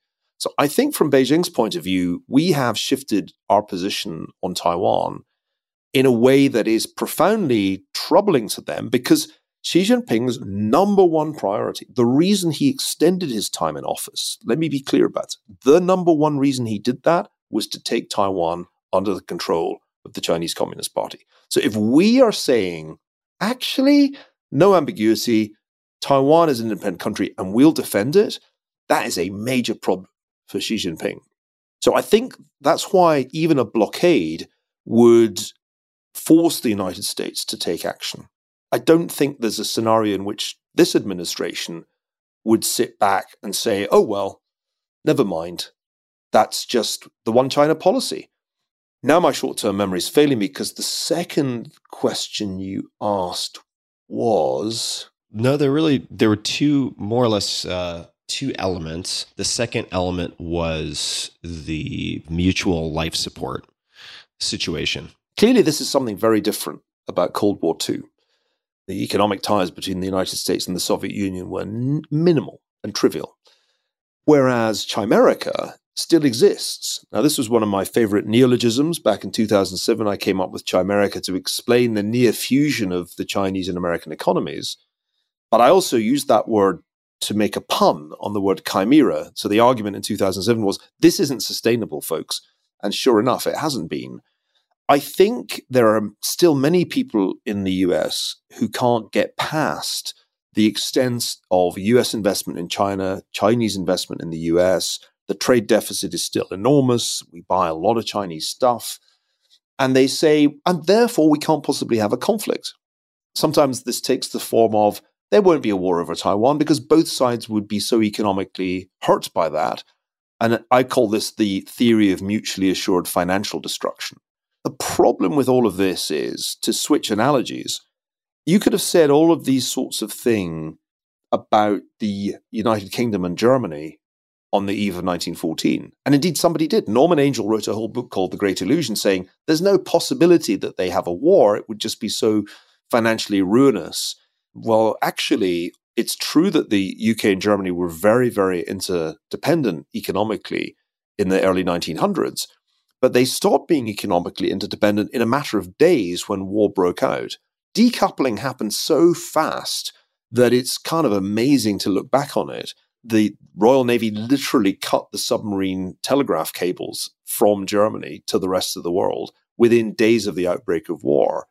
And legislation was introduced that effectively expropriated German nationals' holdings of, British assets. The US did the same when it joined the war in 1917. So I keep warning people that economic interdependence does not preclude conflict, and you will be amazed how fast the decoupling happens when the conflict begins. And if you don't believe me, let me introduce you to Russia, because what happened to Russia after February the 24th was unbelievably rapid decoupling from the Western economy, not the world economy. They're still able to trade with China and India, but they really got switched off very aggressively by sanctions imposed immediately after the outbreak of war. So I think it's clear that our playbook is very sanctions reliant, and the Chinese know this. And so they know that in the event of conflict, they will face aggressive American sanctions. And I dare say, going back to your point about their ability to plan, that they are hard at work. Fact, I know they're hard at work right now to try and sanctions proof themselves and also to make sure that any measures like that blow back on the US and cause significant harm to US economic interests too. So I don't rely at all on the economic interdependence. I don't think that's in any way an obstacle to conflict. It just makes the conflict really expensive. But hey, World War One was really expensive. Didn't not happen. So is there anything then going from observer and student of history to spotter of patterns is there anything that you're doing right now or would like to do as an agent of change to try to steer things in any direction or another? It doesn't have to be specific to China. It could be. Yeah. I would be strange if I just sat in my study at the Hoover Institution having conversations like this and then going and playing tennis. So part of what has been central to my life in the last decade has been trying to apply history to contemporary problems and then do something about it. That means mostly advice. I'm not probably that well suited to political office. I don't have any aspirations to be Henry Kissinger, i.e., go from being a professor to being national security advisor. That's not really a plausible trajectory for me. But I think that in advising people in decision making positions, I can achieve something. So there are a couple of aspects to this. One is that about 10 years ago, I created something called Greenmantle, which I think you mentioned in your nice introduction. And Greenmantle is an advisory business that works with a relatively small number of mostly financial clients just to understand the world using the application of history. And it's been a way for me to do work that is off the radar, not in the public domain, that therefore isn't subject to the incentives that exist in the public domain. So when you do journalism, you can't be boring. You have an obligation not only to inform, but to, at some level, entertain. And therefore, the minute you enter the public domain, you are going to make things more interesting than they may actually be. Whereas if I'm working at Greenmantle, I just have to be right. And often the right answer is quite boring. And boring but important is what I like. So I'm kind of happily engaged in helping people who manage fairly large asset pools think about how the world is going. And I can afford to be very boring and nerdy when I do that. I can be quite boring on the subject of semiconductors, or I can be quite boring on the subject of the US Treasury market or monetary policy or whether the Chinese have the naval capacity to do an amphibious landing. I, I spend a lot of my time relishing the nuts and bolts, the granular analysis that makes pattern recognition serious. Punditry on cable TV is like the opposite of that. And although I'll sometimes go on cable TV, not least to sell my books, I hope I, I never engage in the kind of punditry that is just designed to get me retweets and social media followers. You can always predict the end of the world and get attention. My book Doom makes fun of the pattern where the incentives to predict the end of the world are very strong and World War III and what and the next financial crisis. You can predict that every year and have an audience no matter how many times you're wrong because people will always pay to be told the end of the world is nigh. So I'm not interested in that. I'm interested in doing the kind of pattern recognition that gets it right, which I think, for example, Greenmantle did. In January 2020, we told clients there is a global pandemic coming, it is going to be hugely disruptive. We got that right in January, right at the beginning. Beginning of 2021, there's going to be an inflation mess. They've really screwed this up. Beginning of this year, Russia is going to invade Ukraine with 80% probability. So that's kind of part of what I do. And I find it very intellectually rigorous because, unlike in academia, when you're wrong, there are consequences. And being wrong will get you fired on Wall Street. That's very good for focusing the mind. Second thing I do is talk to the people who make policy or in the future may make policy. And I'm always willing to go to Washington or for that matter to London and share my thoughts with the people who have the very arduous task of taking decisions under pressure and under uncertainty with very little time. I am privileged. I get paid to think and read. Nobody in government has time to do either of those things. You're just in meeting after meeting and call after call, as Kissinger said, you draw down your intellectual capital in government because you don't have time to accumulate any. So I'm always happy to put myself at the service of the people who have the difficult tasks. I'm bipartisan about that. I would be as ready to talk to Jake Sullivan as I was to talk to H.R. McMaster. It's just that Jake never calls me up, but I'm here. And that's what I'm more than happy to do with all humility, because one thing's for sure the people in the situation room know things that we don't know. They just know a lot of things we don't know. And if you are in the position of being an academic who pontificates, you should always be quite humble because there's just no way that you know the half of it. So, yeah, that's my approach. I think it's been it's something I got better at. I mean, I can certainly look back to the early days when I was trying to be involved in policy discussions shortly after moving to the US, and I was pretty amateurish then. I think the analytical framework of the book Colossus was correct, namely, the neoconservative project to kind of build empires in Iraq and Afghanistan will fail. And my criticisms of the neoconservative project were pretty much right, but I don't think I went about that in a very intelligent way. I was too new. What has changed? How has the toolkit developed or the framework? How has that changed over time? What has made you more professional and less amateur in how you approach these discussions? Doing it with a team rather than being the solo tweed clad superhero. Ultimately, these things are too complicated and difficult for any one person to be able to fit it all together and know enough. So when Greenmantle came into existence, my policy was to hire my smartest students to come and work with me to think about this and see if applying history could even work. And then, crucially, having taken them on to encourage them to disagree with me and tell me that I'm wrong. And now, most of what I will say on these subjects, as in our discussion, is informed by a lot of work that other younger, smarter people do. I'll give you an example. Back when the idea of Cold War II kind of first hit me, it hit me because Greenmantle was doing some work on Huawei. And there was a map of the world which showed countries that were using Huawei technology, countries that had essentially refused to use it, and the countries that hadn't made up their minds. And I remember thinking when I saw the map, ah, it's a Cold War map. That's a recognizable Cold War map, one side, two sides non aligned.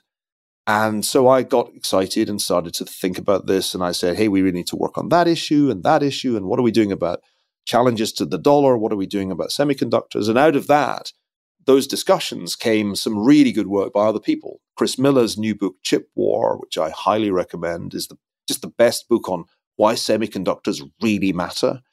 And Ike Fryman has done some excellent work on climate aspects of Cold War II, because climate's a Cold War issue, given that China is responsible for a huge proportion of the increase in, in CO2 emissions over the last 20 years.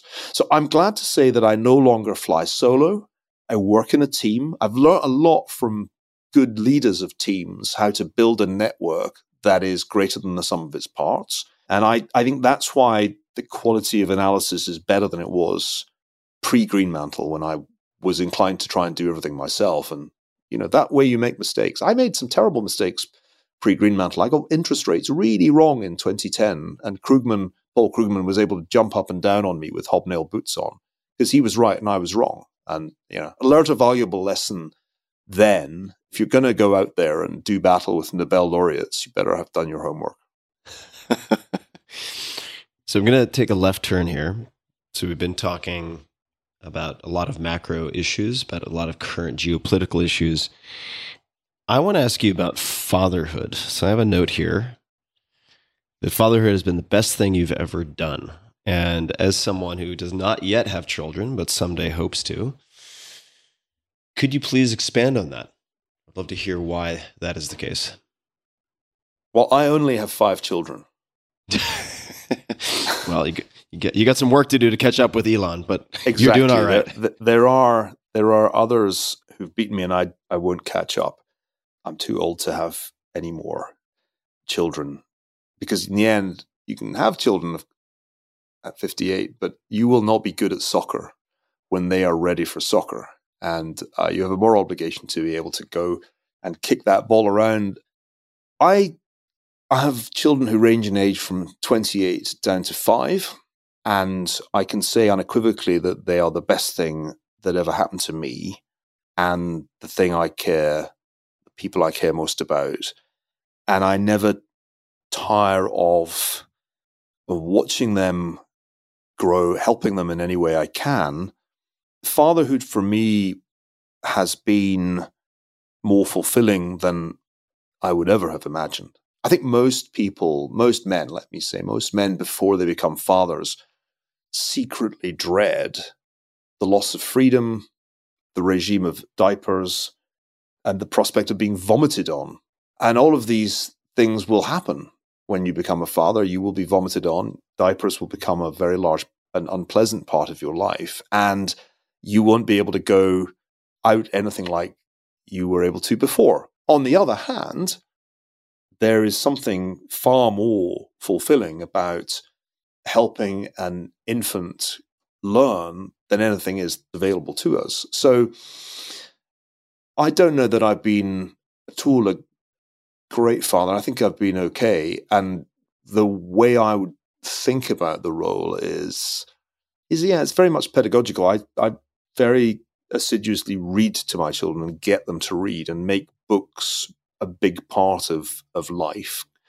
I think that's that's really critical because these days, as children grow up, there are way more distractions than there were in, in my day, and, and you have to make a constant, concentrated effort as a parent to make sure that they get into the habit of reading reading books because almost all the accumulated wisdom of our species is in fact contained in books.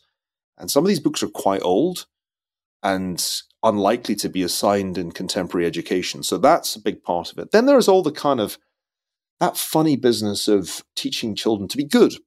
What is it to be good? What is it to be kind? How does one actually convey that? How can one make a child creative without over scheduling them with Monday's piano, Tuesday's coding, Wednesday's Mandarin, you know, that kind of typical parenting. And I'm, you know, I'm still learning. I'm still trying to get better at it while at the same time making sure that all the children got the same kind of deal because I'm quite egalitarian about these things and there can be no favoritism. They all must think they're the favorite.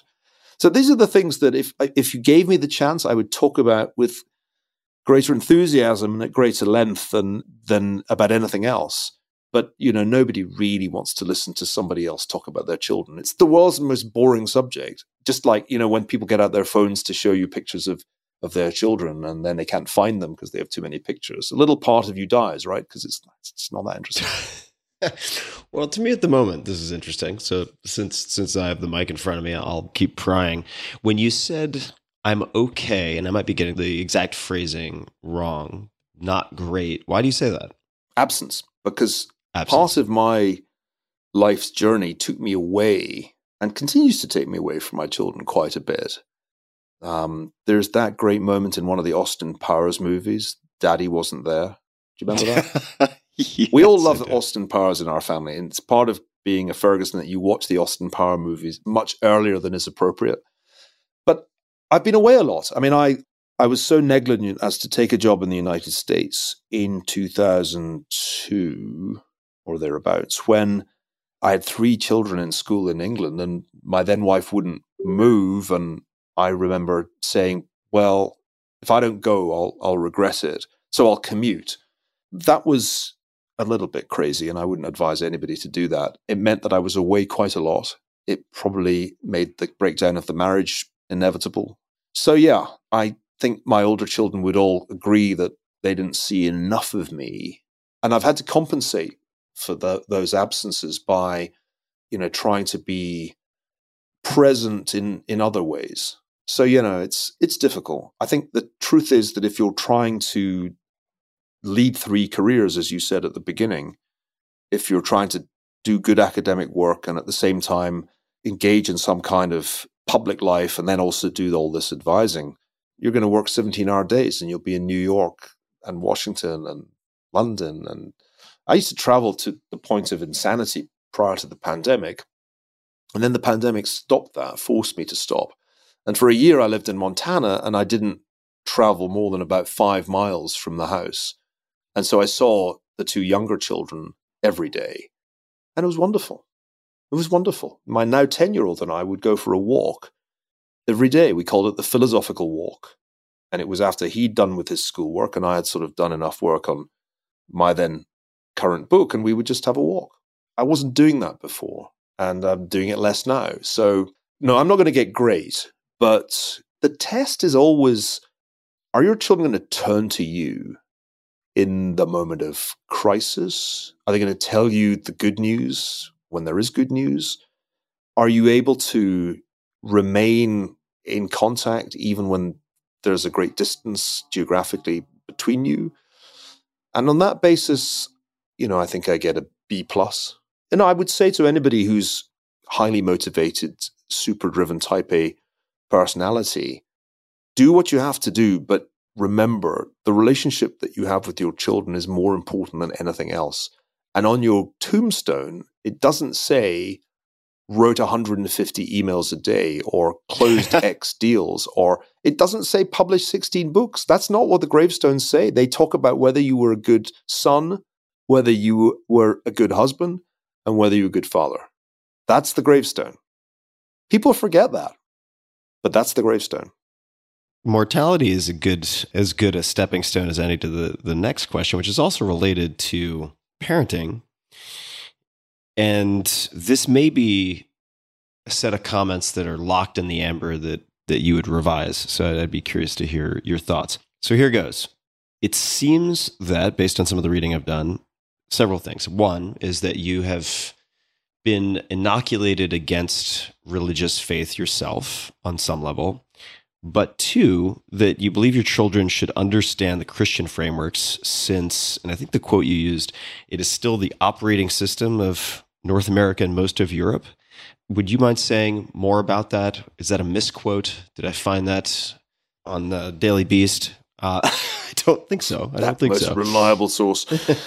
yeah, no, I was brought up an atheist. My parents left the Church of Scotland, Presbyterian established church in Scotland, mainly, I think, because of the sectarianism that was rife in Glasgow in the enmity between Protestant and Catholics, which dominated the kind of culture of the, the city in, in their day. And also because as scientists, they embraced a kind of robust enlightenment skepticism about, about religion. And this was therefore not a decision that I took.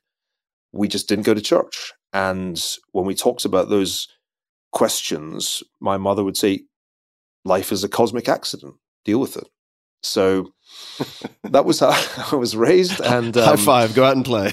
and uh, in practice, my parents were still Presbyterians. We had all the kind of classic Calvinist behaviors, work ethic, all that stuff, deferred consumption, feeling of superiority, which I think is inherent in being a member of the elect. It's just there was no God, no afterlife, and at the point of death, you're body began to decompose and all, all, all the that. duty without any of the payoff.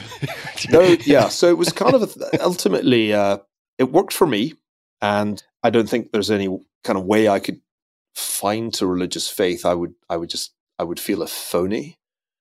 On the other hand, I don't think it's a good operating system for a society, and all attempts to build a society on atheism have produced terrible horrors. I mean, think Soviet Union anti clericalism, anti Christianity doesn't have a great record. So I came to the position partly under the influence of Oxford. Religious observance, as opposed to belief, is very beautiful in Oxford and Cambridge, perhaps more beautiful than anywhere else. The choral tradition in Anglicanism is one of my favorite things. And I think it offers not only some kind of consolation, but it also offers social connections that you won't form in the workplace. So I came around to believing that although I didn't have religious faith, I should take my children to church and I should make sure that they were educated in Christianity and indeed in, in other belief systems, but that Christianity would be the leading faith in our lives because it's the leading faith in our in our civilization still and it's silly to be ignorant of it it is the operating system tom holland has this terrific book dominion which points out that although we think we're secular in reality we are still a highly christian society and i think that's dead right so everything gets colored by the assumptions of Christianity, even the discussions on issues like climate change, which are supposed to be scientific. In truth, fears of the apocalypse, the millenarian mindset, are deeply rooted in Christianity. So I think it's a slightly odd position, but not without its precedent, to be in a church without real faith but with a kind of respect for religious observance and a hope that the ethical legacy of Jesus Christ does not go extinct.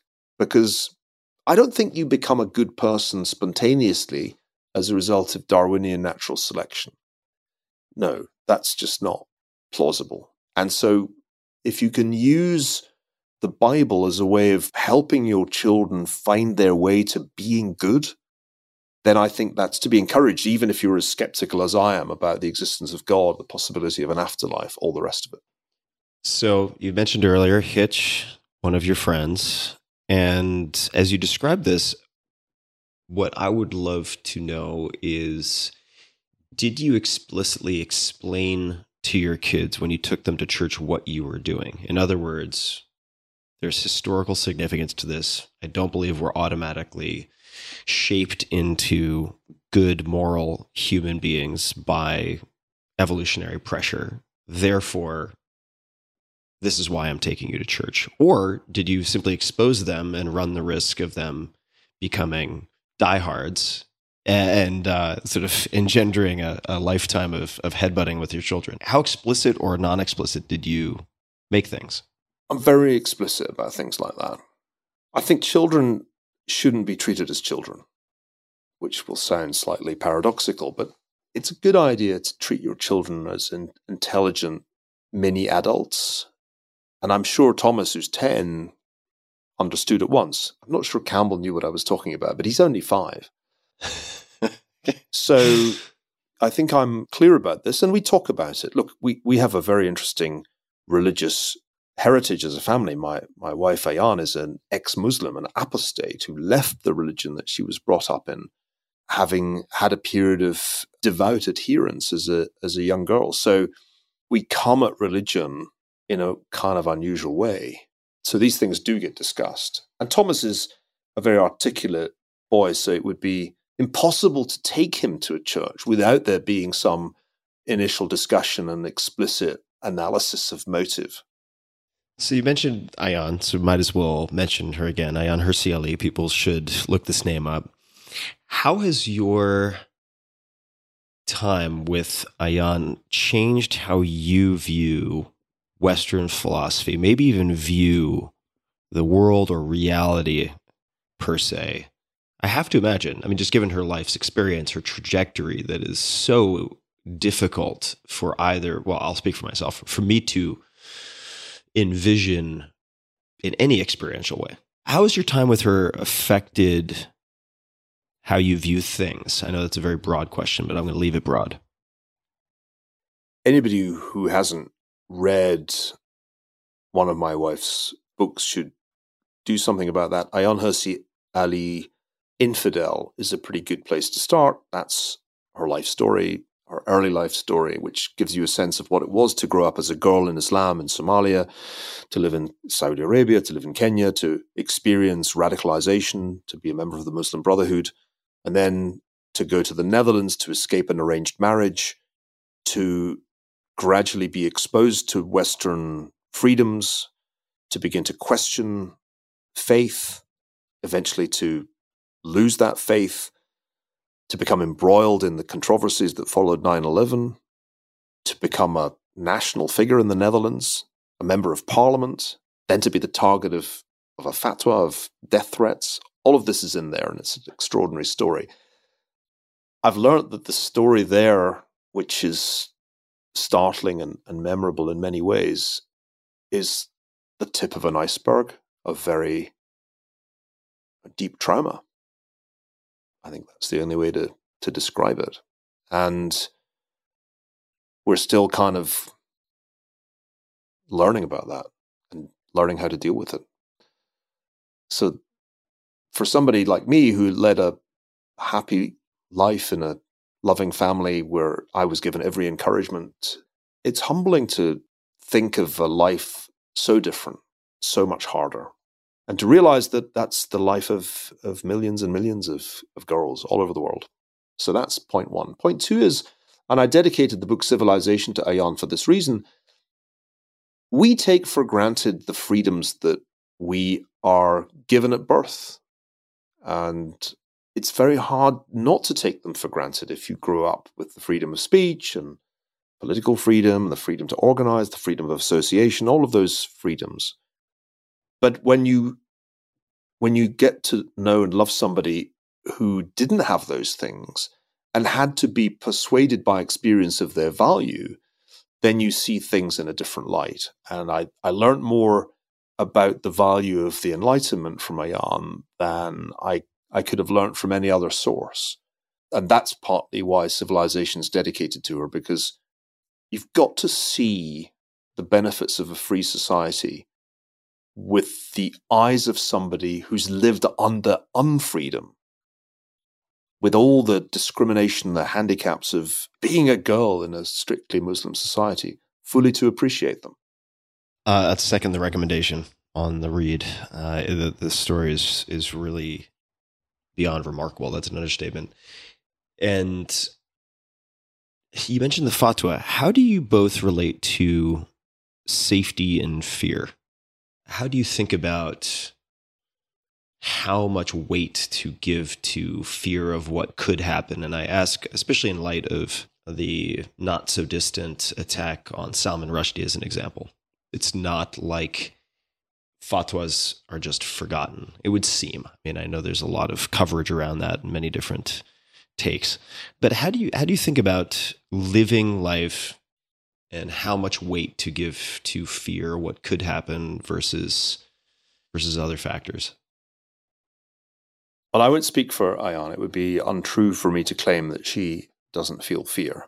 The attack on Salman Rushdie was a heavy blow for us uh, because it was a reminder that that these death threats don't have expiry dates. There's no statute of limitations.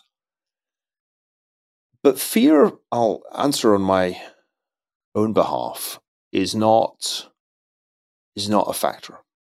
I don't fear these people. And I credit that to a Scottish upbringing. My grandfathers faced far greater peril in the world wars. Uh, my father's father served on the Western Front in one of the Highland regiments as a teenager. And my mother's father was in Burma with the Royal Air Force fighting the Japanese. They had reasons to feel fear. I don't. And I have a complete contempt for terrorists that is not fake. I moved to the United States after 9 11 because I was supposed to give us a lecture at NYU on, I think it was 9 12 of course, I never gave that lecture, couldn't fly, but it kind of made my mind up to move to the US and to take a job at NYU, which is what I did. I resigned from Oxford shortly after 9 11. That's definitely wasn't, I don't think I thought it through quite at the time, but it was undoubtedly the, the Scottish impulse to march towards the sound of gunfire. And ever since I've known Ayaan, I've felt powerful obligation to protect her and make sure that she is kept safe. But never fear, because historically, we face many dangers. One can see the world is much less dangerous than it was in many respects, and in other respects, more dangerous than it's ever been. They didn't have to worry about nuclear war. The risks of catastrophe are in some ways elevated by the advance of science. And in other ways, science is reducing our, our vulnerability, extending our lifespans, giving us a shot, even if we're diagnosed with cancer. And I keep telling her and others the dangers that we face include terrorists, but the probability is probably higher that we have an automobile accident or one of us gets diagnosed with cancer. So be not afraid. And the culture which I love about my part of the world, the culture of Scotland is we don't feel fear. You can do anything to us, but you can't actually frighten us. And if you're brought up with that, if that's sort of really drummed into you, that's a great source of strength. Of course, one fears odd things. I've always been more afraid of, of losing my reputation or my honor than losing my life. But the things that the terrorists want to induce, the kind of fear they want to induce, that is entirely foreign to me. And I defy them and I despise them. And I will use every everything I can do to thwart them because ultimately their threat is a threat that you can thwart. Salman Rushdie made a terrible mistake in announcing that he was dispensing with security and saying at the time he published his last book, I, I, need to live my life. I said at the time that was a mistake, and it was. That is not our approach. But no fear, no way. Thank you for answering that. Niall, we've covered a lot of ground. Is there anything else that you would like to to share, discuss any closing comments, anything at all you'd like to request of people listening? Anything you'd like to point their attention to before we wind this round one to to a close? Given that the risk of cancer is not trivial when you're a 58, year old Scotsman, I don't have anything else to say because if I say anything else, I'll be late for my dermatological appointment. so, on the basis of, of rational assessment of risk, I, I, really better shut up. I must go to my dermatologist, which makes perfect sense. Uh, Niall, and just for people listening who don't get the the visual spelling here, N I A L L on Twitter at N Fergus, N F E R G U S. Thank you so much for taking the time today. I learned a lot. I have copious notes. I have many things to follow up on, and it's nice to see you again. So thank you for making the time. Thank you, Tim. And for everybody listening, we will link to everything that we discussed, all of the books, all of the resources, anything and everything at tim.blog slash podcast. Just search Ferguson or Niall, N I A L L, and it will take you right there. Until next time, be just a little bit kinder than is necessary. Take care, do not be afraid, and thanks for listening. Hey guys, this is Tim again. Just a few more things before you take off. Number one, this is Five Bullet Friday. Do you want to get a short email from me? Would you enjoy getting a short email from me every Friday that provides a little morsel of fun before the weekend? And Five Bullet Friday is a very short email where I share the coolest things I've found or that I've been pondering over the week. That could include favorite new albums that I've discovered, it could include gizmos and gadgets and all sorts of weird shit that I've somehow dug up in the uh, the world of the esoteric as I do. It could include favorite articles that I've read and that I've shared with my close friends, for instance. And it's very short. It's just a little tiny bite of goodness before you head off for the weekend. So if you want to receive that, check it out. Just go to 4hourworkweek.com. That's 4hourworkweek.com, all spelled out, and just drop in your email, and you will get the very next one. And if you sign up, I hope you enjoy it.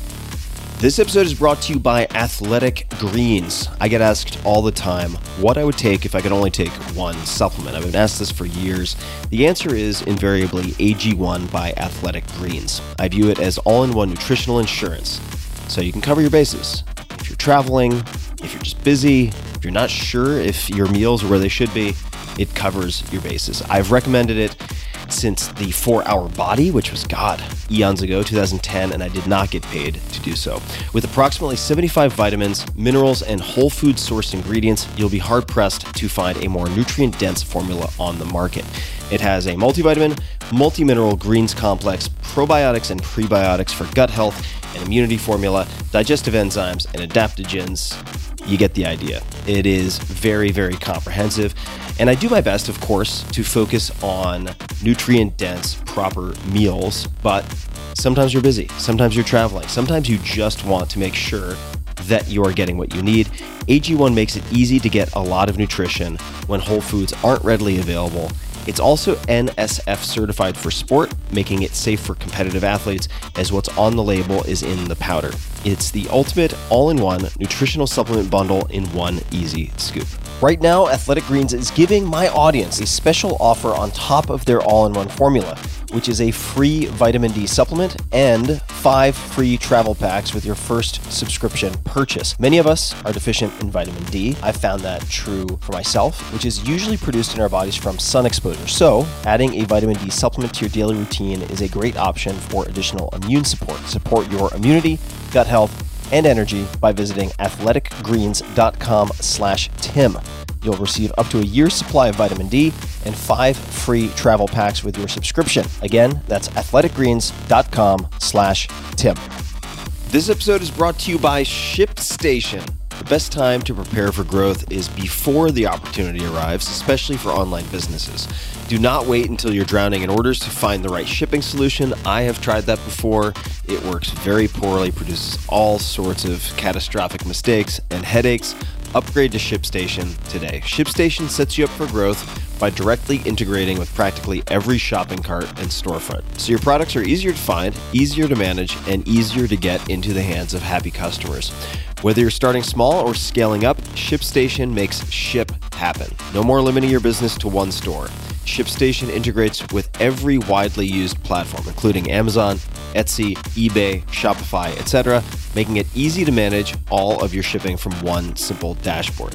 Save time with consolidated order management and automated shipping updates for your customers. Easily compare carriers, rates, and delivery times to get the most out of every send. And get the same discounted shipping rates as Fortune 500 companies, whether you're sending a stack or an entire truck full. 98% of companies that use ShipStation for one year become customers for life. So join the 130,000 plus companies who have grown their e commerce businesses with ShipStation. Go to shipstation.com today and sign up with promo code TIM, that's T I M, for a free 60 day trial. Get set up before the biggest shipping season of the year and get two months free when you visit shipstation.com. Just click the microphone at the top and type in code TIM, T I M. One more time ship more and grow more with ShipStation, shipstation.com, promo code TIM.